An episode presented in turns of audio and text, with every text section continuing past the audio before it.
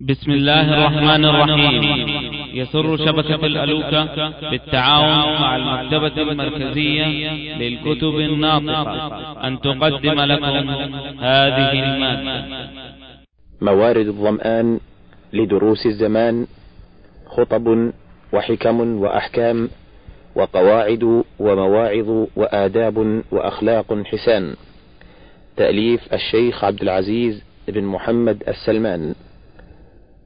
الجزء الأول الطبعة التاسعة عشرة. خطبة الكتاب. بسم الله الرحمن الرحيم. الحمد لله الذي تفرد بالجلال والعظمة والعز والكبرياء والجمال. وأشكره شكر عبد معترف بالتقصير عن شكر بعض ما أوليه من الإنعام والإفضال. وأشهد أن لا إله إلا الله وحده لا شريك له. وأشهد أن محمدا عبده ورسوله صلى الله عليه وسلم.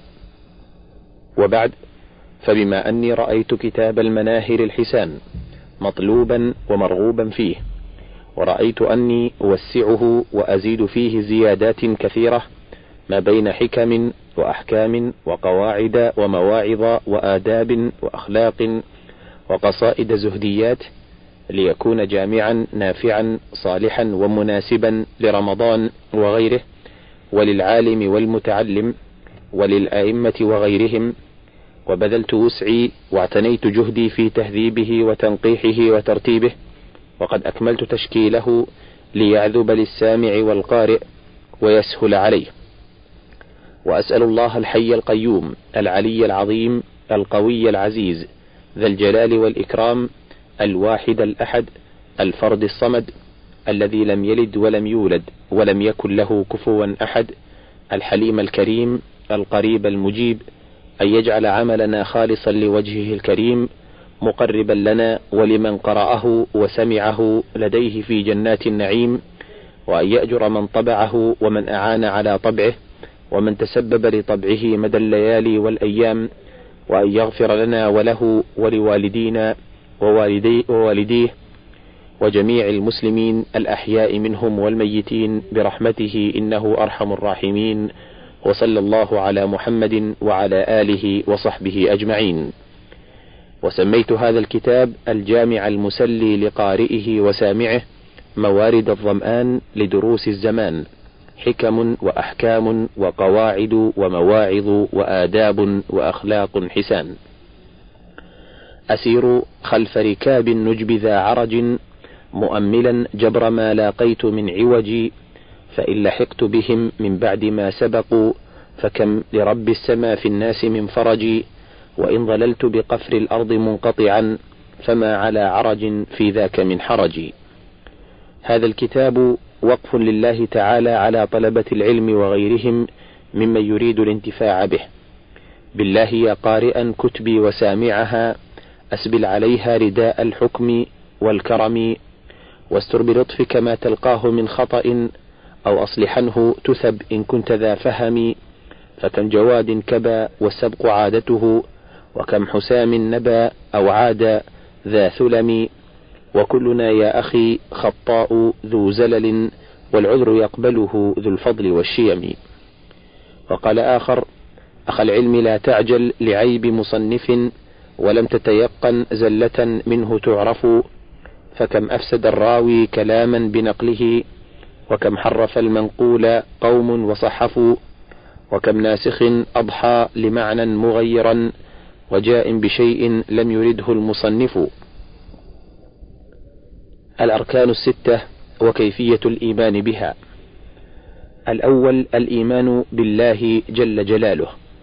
وهو الاعتقاد الجازم بأن الله رب كل شيء ومليكه وأنه الخالق الرازق المحيي المميت المدبر لجميع الأمور وأنه المستحق لأن يفرد بالعبودية والذل والخضوع وجميع أنواع العبادة وأنه المتصف بصفات الكمال المنزه عن كل عيب ونقص وهذا هو الأساس الأول الذي يقوم بناء شخصية المسلم عليه.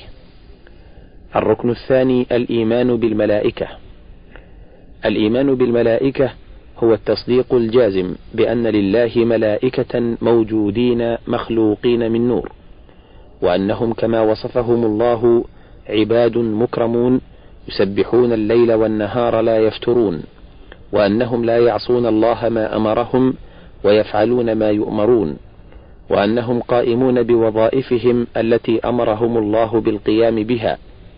ويجب الإيمان على التفصيل بمن ورد تعيينه باسمه المخصوص كجبريل وميكائيل وإسرافيل ورضوان ومالك فجبريل هو الموكل بأداء الوحي وهو الروح الأمين وميكائيل الموكل بالقطر وإسرافيل الموكل بالصور وملك الموت الموكل بقبض الأرواح.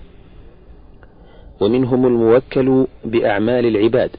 وهم الكرام الكاتبون ومنهم الموكل بحفظ العبد من بين يديه ومن خلفه وهم المعقبات ومنهم الموكل بالجنة ونعيمها وهم رضوان ومن معه ومنهم الموكل بالنار وعذابها وهم مالك ومن معه ومنهم الموكل بفتنة القبر وهم منكر ونكير ومنهم حملة العرش ومنهم الموكل بالنطف في الأرحام وكتابة ما يراد بها ومنهم ملائكة يدخلون البيت المعمور يدخله كل يوم سبعون ألفا ثم لا يعودون ومنهم ملائكة سياحون يتبعون مجالس الذكر وغير ذلك ويجب الإيمان بمن لم يرد تعيينه باسمه المخصوص أو تعيين نوعه المخصوص إجمالا والله أعلم بعددهم قال تعالى كل آمن بالله وملائكته. الآية وقال تعالى ليس البر أن تولوا وجوهكم قبل المشرق والمغرب ولكن البر من آمن بالله واليوم الآخر والملائكة. الآية فجعل الإيمان هو الإيمان بهذه الجملة وسمى من آمن بهذه الجملة مؤمنين كما جعل الكافرين من كفر بهذه الجملة بقوله ومن يكفر بالله وملائكته الآية. وفي حديث جبريل أن تؤمن بالله وملائكته وكتبه الحديث. فهذه الأصول اتفقت عليها الأنبياء والرسل صلوات الله وسلامه عليهم أجمعين. ولم يؤمن بها حقيقة الإيمان إلا الرسل وأتباع الرسل. اللهم ثبت محبتك في قلوبنا واشرح صدورنا ونورها بنور الإيمان واجعلنا هداة مهتدين وألهمنا ذكرك وشكرك واجعلنا ممن يفوز بالنظر إلى وجهك في جنات النعيم يا حليم ويا كريم واغفر لنا ولوالدينا ولجميع المسلمين الأحياء منهم والميتين برحمتك يا أرحم الراحمين وصلى الله على محمد وعلى آله وصحبه أجمعين. فصل الركن الثالث الإيمان بكتب الله. الإيمان بكتب الله هو التصديق الجازم بأن لله كتبا أنزلها على أنبيائه ورسله، وهي من كلامه حقيقة، وأنها نور وهدى، وأن ما تضمنته حق وصدق ولا يعلم عددها إلا الله وأنه يجب الإيمان بها جملة إلا ما سمي منها وهي التوراة والإنجيل والزبور والقرآن وصحف إبراهيم وموسى فيجب الإيمان بها على التفصيل. قال الله تعالى نزل عليك الكتاب بالحق مصدقا لما بين يديه وأنزل التوراة والإنجيل من قبل هدى للناس. وقال وآتينا داود زبورا. وقال أم لم ينبأ بما في صحف موسى وإبراهيم الذي وفى؟ وقال إن هذا لفي الصحف الأولى صحف إبراهيم وموسى فيجب الإيمان بها على التفصيل والبقية إجمالا. ويجب مع الإيمان بالقرآن وأنه منزل من عند الله الإيمان بأن الله تكلم به حقيقة كما تكلم بالكتب المنزلة على أنبيائه ورسله. وأنه المخصوص بمزية الحفظ من التغيير والتبديل والتحريف. قال الله تعالى إنا نحن نزلنا الذكر وإنا له لحافظون. وقال لا يأتيه الباطل من بين يديه ولا من خلفه تنزيل من حكيم حميد. ومنزلة القرآن من الكتب المتقدمة كما ذكر الله فيه. قال تعالى وأنزلنا إليك الكتاب بالحق مصدقا لما بين يديه من الكتاب ومهيمنا عليه. وقال وما كان هذا القرآن أن يفترى من دون الله ولكن تصديق الذي بين يديه وتفصيل الكتاب لا ريب فيه من رب العالمين. وقال ما كان حديثا يفترى ولكن تصديق الذي بين يديه وتفصيل كل شيء وهدى ورحمة لقوم يؤمنون.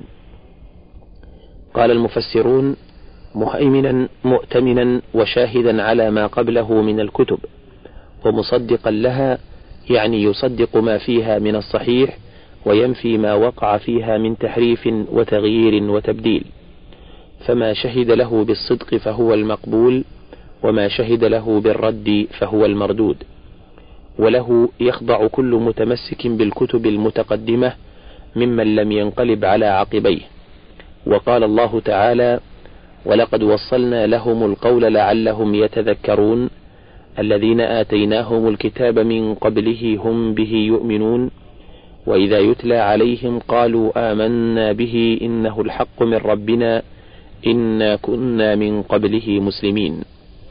ويجب على كل أحد اتباعه ظاهرا وباطنا والتمسك به والقيام بحقه قال الله وهذا الكتاب أنزلناه مبارك فاتبعوه واتقوا لعلكم ترحمون. وقال اتبعوا ما أنزل إليكم من ربكم. وأوصى النبي صلى الله عليه وسلم بكتاب الله فقال خذوا بكتاب الله وتمسكوا به. وفي حديث علي مرفوعا إنها ستكون فتن. قلت ما المخرج منها يا رسول الله؟ قال كتاب الله. وذكر الحديث. ومعنى التمسك به والقيام بحقه حفظه وتلاوته والقيام به آناء الليل والنهار وتدبر آياته وإحلال حلاله وتحريم حرامه والانقياد لأوامره والانزجار بزواجره والاعتبار بأمثاله والاتعاظ بقصصه والعمل بمحكمه والإيمان بمتشابهه والوقوف عند حدوده. والذب عنه لتحريف الغالين المبطلين والنصيحة له بكل معانيها والدعوة إليه على بصيرة.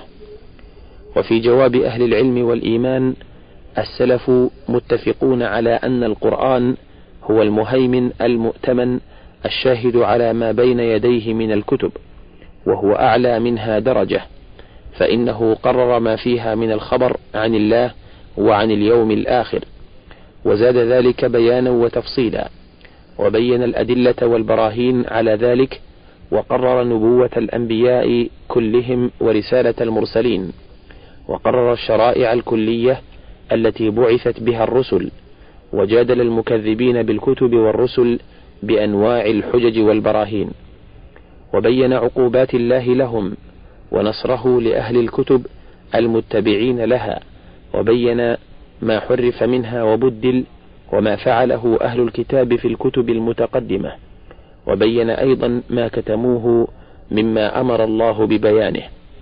اللهم وفقنا لما وفقت إليه القوم وأيقظنا من سنة الغفلة والنوم وارزقنا الاستعداد لذلك اليوم الذي يربح فيه المتقون.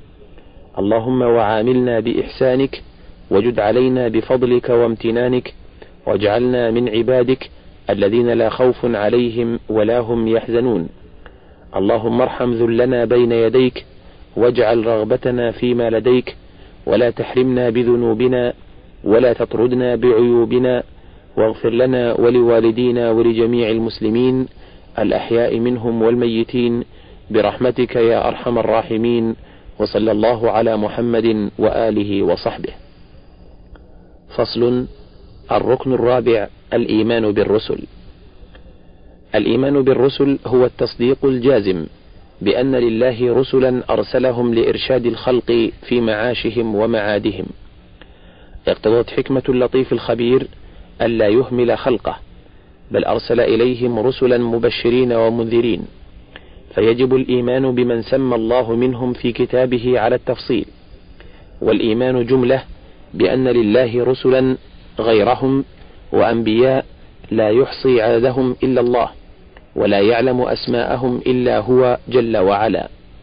قال الله تعالى ورسلا قد قصصناهم عليك من قبل ورسلا لم نقصصهم عليك. وعدد المذكورين في القرآن خمسة وعشرون وهم آدم نوح إدريس صالح إبراهيم هود لوط يونس إسماعيل إسحاق يعقوب يوسف أيوب شعيب موسى هارون اليسع ذو الكفل داود زكريا سليمان إلياس يحيى عيسى محمد صلى الله عليه وسلم وعليهم أجمعين. موضوع الرسالة. وموضوع الرسالة التبشير والتنذير. قال تعالى رسلا مبشرين ومنذرين لئلا يكون للناس على الله حجة بعد الرسل. والحكمة في ذلك دعوة أممهم إلى عبادة الله وحده. قال تعالى ولقد بعثنا في كل أمة رسولا أن اعبدوا الله واجتنبوا الطاغوت وأفضل المرسلين أولو العزم وهم المذكورون في سورة الشورى.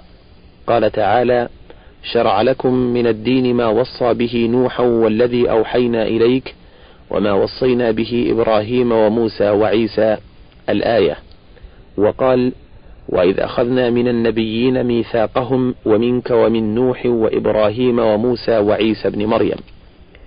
وأفضل أوليائه أولياء الله أنبياؤه وأفضل أنبيائه المرسلون وأفضل المرسلين أولو العزم وأفضل أولي العزم محمد صلى الله عليه وسلم خاتم النبيين وإمام المتقين وسيد ولد آدم وإمام الأنبياء إذا اجتمعوا وخطيبهم إذا وفدوا. صاحب المقام المحمود الذي يغبطه به الأولون والآخرون وصاحب لواء الحمد والحوض المورود وشفيع الخلائق يوم القيامة وصاحب الوسيلة الذي بعثه الله بأفضل كتبه وشرع له أفضل شرائع دينه. وجعل أمته خير أمة أخرجت للناس وجمع له ولأمته من الفضائل والمحاسن ما فرق في من قبلهم وهم آخر الأمم خلقا وأولهم بعثا. ومن حين بعثه الله جعله الفاروق بين أوليائه وأعدائه. فلا يكون وليا لله إلا من آمن به وبما جاء به واتبعه ظاهرا وباطنا. ومن ادعى محبة الله وولايته وهو لم يتبعه فليس من أوليائه بل من خالفه كان من أعدائه وأولياء الشيطان. انتهى. ما يجوز على الرسل وما يجب علينا نحوهم. الواجب علينا نحو الرسل والأشياء التي تجوز عليهم والأدلة على صدقهم وما أيدهم الله به.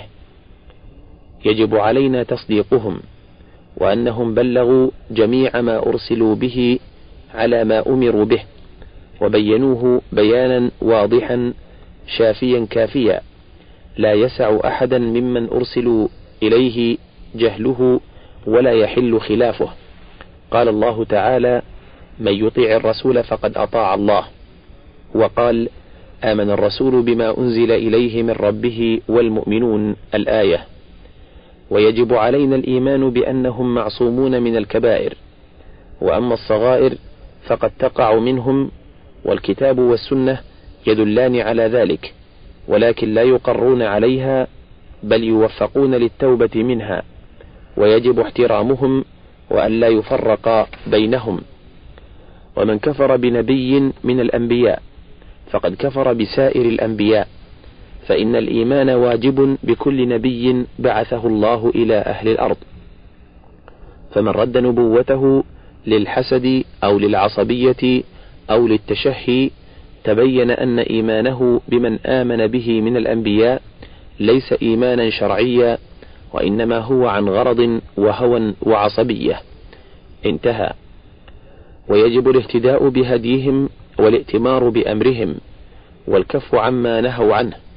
ويجب الاعتقاد أنهم أكمل الخلق علما وعملا وأصدقهم وأبرهم وأكملهم أخلاقا وأن الله خصهم بفضائل لا يلحقهم فيها أحد وبرأهم من كل خلق رذيل وتجب محبتهم وتعظيمهم ويحرم الغلو فيهم ورفعهم فوق منزلتهم ويجوز في حقهم شرعا وعقلا النوم والنكاح والأكل والشرب والجلوس والمشي والضحك وسائر الأغراض البشرية التي لا تؤدي إلى نقص في مراتبهم العالية.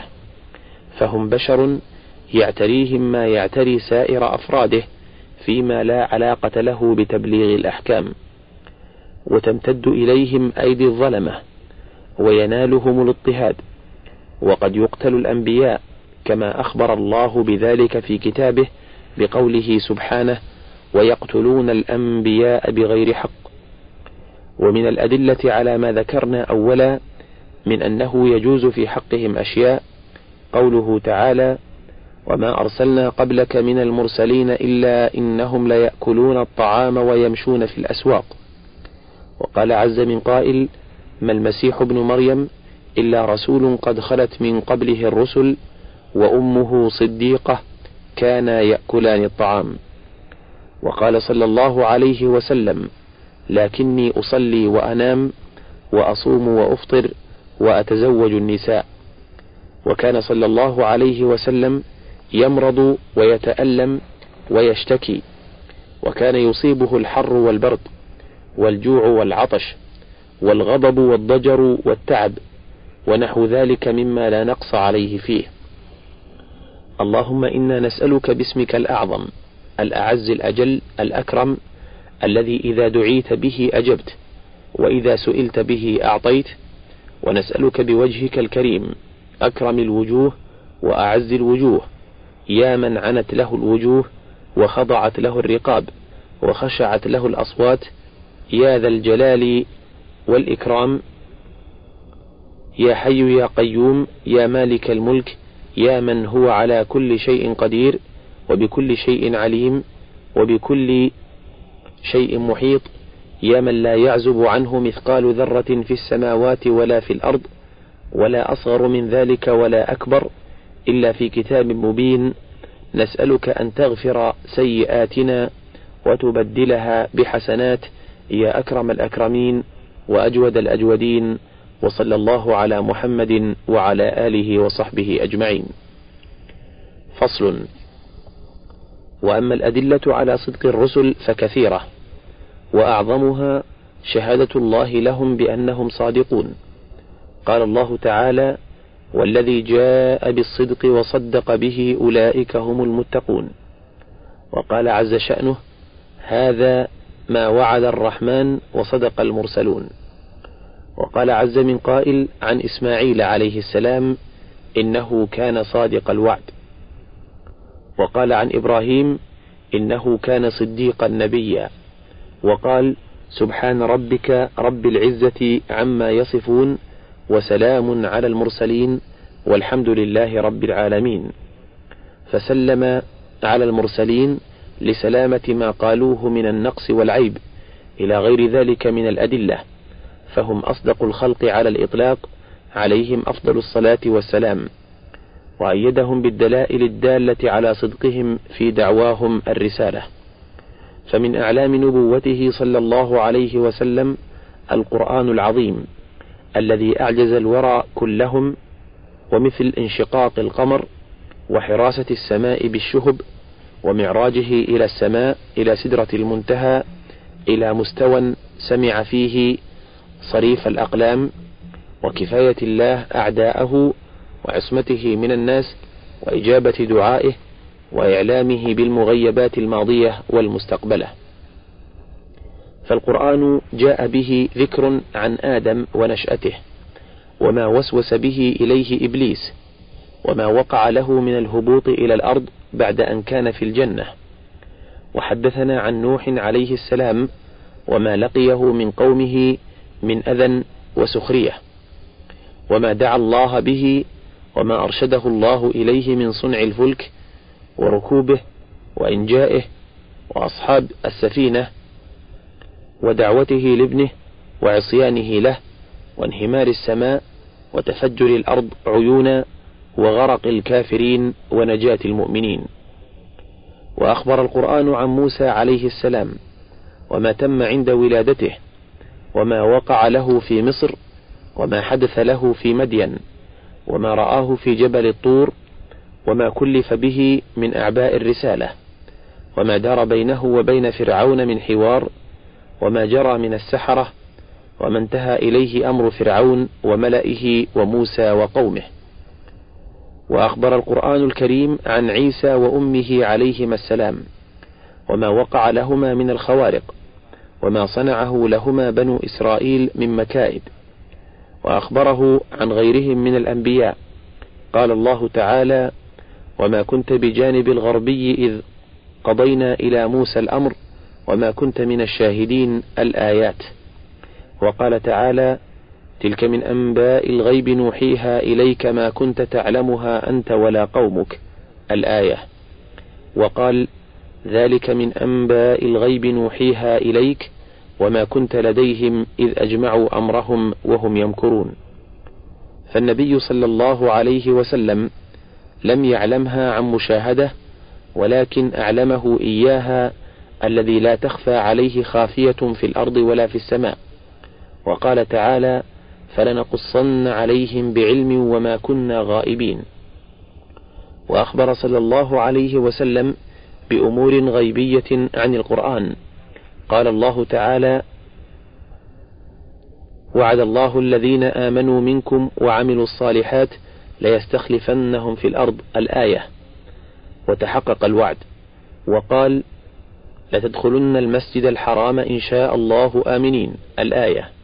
وقال وإذ يعدكم الله إحدى الطائفتين أنها لكم. وقوله سيهزم الجمع. الآية. فكان ما أخبر به على أتم الوجوه.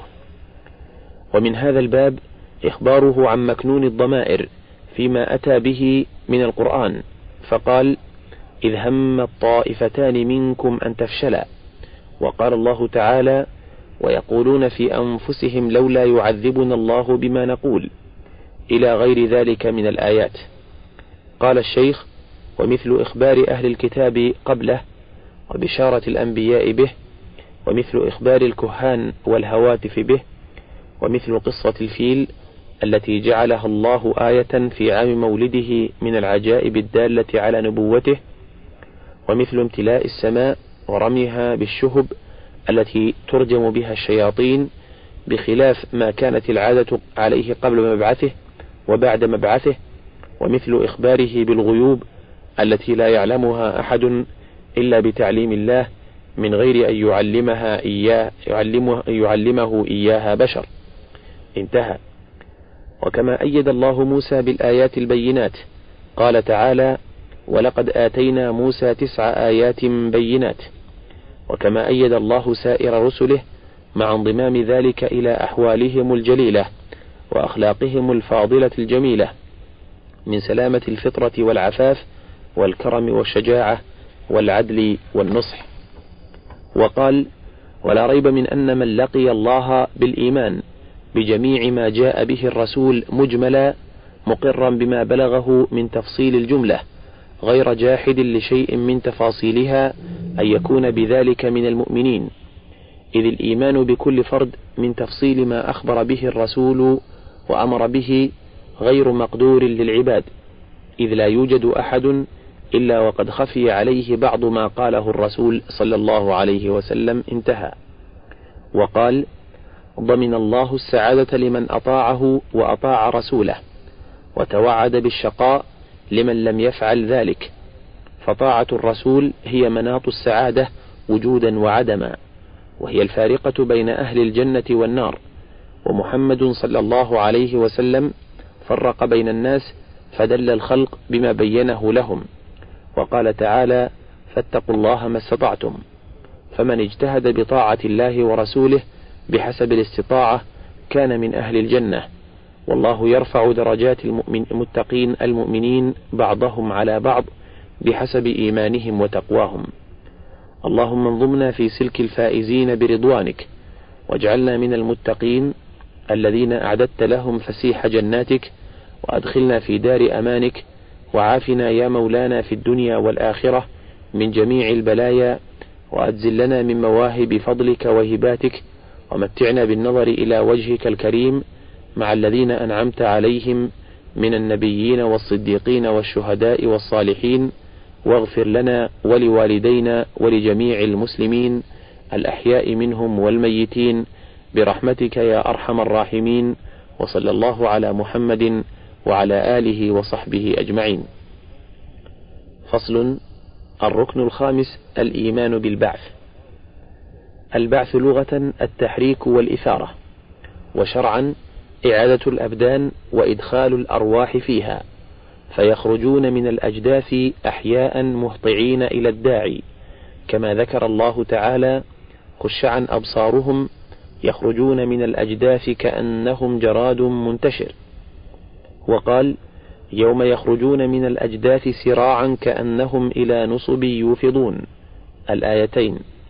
وقال: فإنما هي زجرة واحدة فإذا هم بالساهرة وقال وقالوا أئذا كنا عظاما ورفاتا أئنا لمبعوثون خلقا جديدا قل كونوا حجارة أو حديدا أو خلقا مما يكبر في صدوركم فسيقولون من يعيدنا؟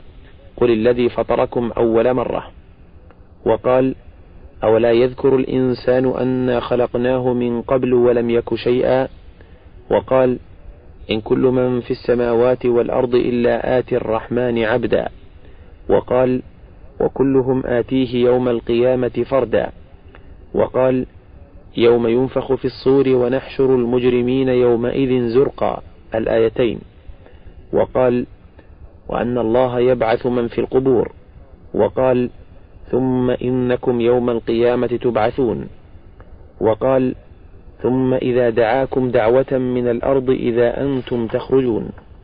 وقال ومنها نخرجكم تارة أخرى. وقال فإنما هي زجرة واحدة فإذا هم ينظرون. وقال ثم نفخ فيه أخرى فإذا هم قيام ينظرون. وقال يوم يبعثهم الله جميعا فينبئهم بما عملوا. الركن السادس الإيمان بالقدر.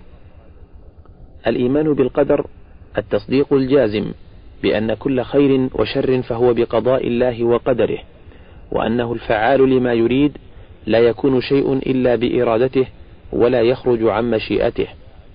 وليس في العالم شيء يخرج عن تقديره ولا يصدر إلا عن تدبيره ولا محيد لأحد عن القدر المقدور ولا يتجاوز ما خط في اللوح المحفوظ وأن الله خالق أفعال العباد من الطاعات والمعاصي. ومع ذلك فقد أمر العباد ونهاهم وجعلهم مختارين لأفعالهم غير مجبورين عليها بل هي واقعة بحسب قدرتهم وإرادتهم. يهدي من يشاء برحمته ويضل من يشاء بحكمته لا يسأل عما يفعل وهم يسألون وبهذا الركن تتم الأركان الستة. الفصل الأول في التوبة من المعاصي. اعلم وفقنا الله وإياك وجميع المسلمين أن الذنوب حجاب عن الله والانصراف عن كل ما يبعد عن الله واجب. وإنما يتم ذلك بالعلم والندم والعزم. فإنه متى لم يعلم أن الذنوب أسباب البعد عن الله لم يندم على الذنوب ولم يتوجع بسبب سلوكه طريق البعد. وإذا لم يتوجع لم يرجع. والتوبة الرجوع عن المعصية إلى الطاعة وهي واجبة من كل ذنب. فإن كانت المعصية بين العبد وبين ربه تعالى لا تتعلق بحق آدمي فلها ثلاثة شروط. الأول الإقلاع عن المعصية التي هو متلبس بها وعلامته مفارقة الذنب فورا. الثاني الندم على فعلها وعلامته طول الحزن على ما فات. وورد عن ابن مسعود رضي الله عنه أن رسول الله صلى الله عليه وسلم قال الندم توبة. الثالث العزم ألا يعود إلى معصية أبدا وعلامته التدارك لما فات وإصلاح ما يأتي فإن كان الماضي تفريطا في عبادة قضاها أو مظلمة أداها أو خطيئة لا توجب غرامة غرامة حزن إذ تعاطاها. فإن فقد أحد الشروط الثلاثة لم تصح توبته. وإن كانت المعصية تتعلق بآدمي فشروطها أربعة.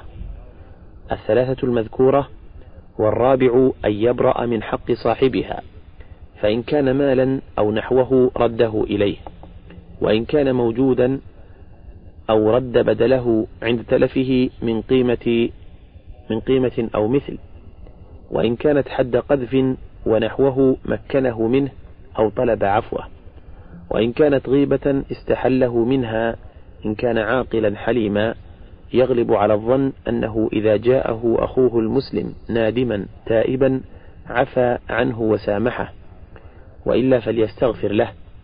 لما ورد عن أنس قال قال رسول الله صلى الله عليه وسلم إن من كفارة الغيبة أن تستغفر لمن اغتبته. تقول اللهم اغفر لنا وله. وروى البخاري في صحيحه عن أبي هريرة عن النبي صلى الله عليه وسلم قال من كانت عنده مظلمة لأخيه من عرض أو مال فليتحلله منه اليوم قبل أن لا يكون درهم ولا دينار إن كان له عمل صالح أخذ بقدر مظلمته وإن لم يكن له حسنات أخذ من سيئات صاحبه فحمل عليه. وقد أمر الله سبحانه وتعالى بالتوبة وبين ما للتائبين من الكرامة والأجر فقال يا أيها الذين آمنوا توبوا إلى الله توبة نصوحا عسى ربكم أن يكفر عنكم سيئاتكم ويدخلكم جنات تجري من تحتها الأنهار. قال ابن القيم رحمه الله والنصح في التوبة يتضمن ثلاثة أشياء الأول تعميم جميع الذنوب تعميم جميع الذنوب واستغراقها بها بحيث لا تدع ذنبا إلا تناولته. والثاني إجماع العزم والصدق بكليته عليها بحيث لا يبقى تردد ولا تلوم ولا انتظار بل يجمع كل إرادته وعزيمته مبادرا بها. الثالث تخليصها من الشوائب والعلل القادحة في إخلاصها ووقوعها لمحض الخوف من خشية الله والرغبة فيما لديه والرهبة مما عنده. لا كمن يتوب لحفظ جاهه وحرمته ومنصبه ورياسته أو لحفظ حاله أو لحفظ قوته وماله أو استدعاء حمد الناس أو لهرب من ذمهم أو لئلا يتسلط عليه السفهاء أو لقضاء نهمته من الدنيا أو لإفلاسه وعجزه ونحو ذلك من العلل التي تقدح في صحتها وخلوصها لله عز وجل. انتهى. وأخبر أنه غفار لذنوب التائبين. فقال عز شأنه والذين إذا فعلوا فاحشة أو ظلموا أنفسهم ذكروا الله فاستغفروا لذنوبهم ومن يغفر الذنوب إلا الله ولم يصروا على ما فعلوا وهم يعلمون. أولئك جزاؤهم مغفرة من ربهم وجنات تجري من تحتها الأنهار خالدين فيها ونعم أجر العاملين. وقال تعالى وتوبوا إلى الله جميعا أيها المؤمنون لعلكم تفلحون. وأخبر سبحانه أنه يحب التوابين. قال تعالى إن الله يحب التوابين. وقال النبي صلى الله عليه وسلم يا أيها الناس توبوا إلى الله واستغفروه. فإني أتوب في اليوم مئة مرة. رواه مسلم. وقال صلى الله عليه وسلم والله إني لأستغفر الله وأتوب إليه في اليوم أكثر من سبعين مرة. رواه البخاري. وقال صلى الله عليه وسلم لله أشد فرحا بتوبة عبده حين يتوب إليه من أحدكم كان على راحلته بأرض فلاة فانفلتت منه وعليها طعامه وشرابه فأيس منها فأتى شجرة فاضطجع في ظلها وقد أيس من راحلته فبينما هو كذلك إذ هو بها قائمة عنده فأخذ بخطامها ثم قال من شدة الفرح اللهم أنت عبدي وأنا ربك أخطأ من شدة الفرح. الحديث رواه مسلم. من فضلك تابع بقية المادة.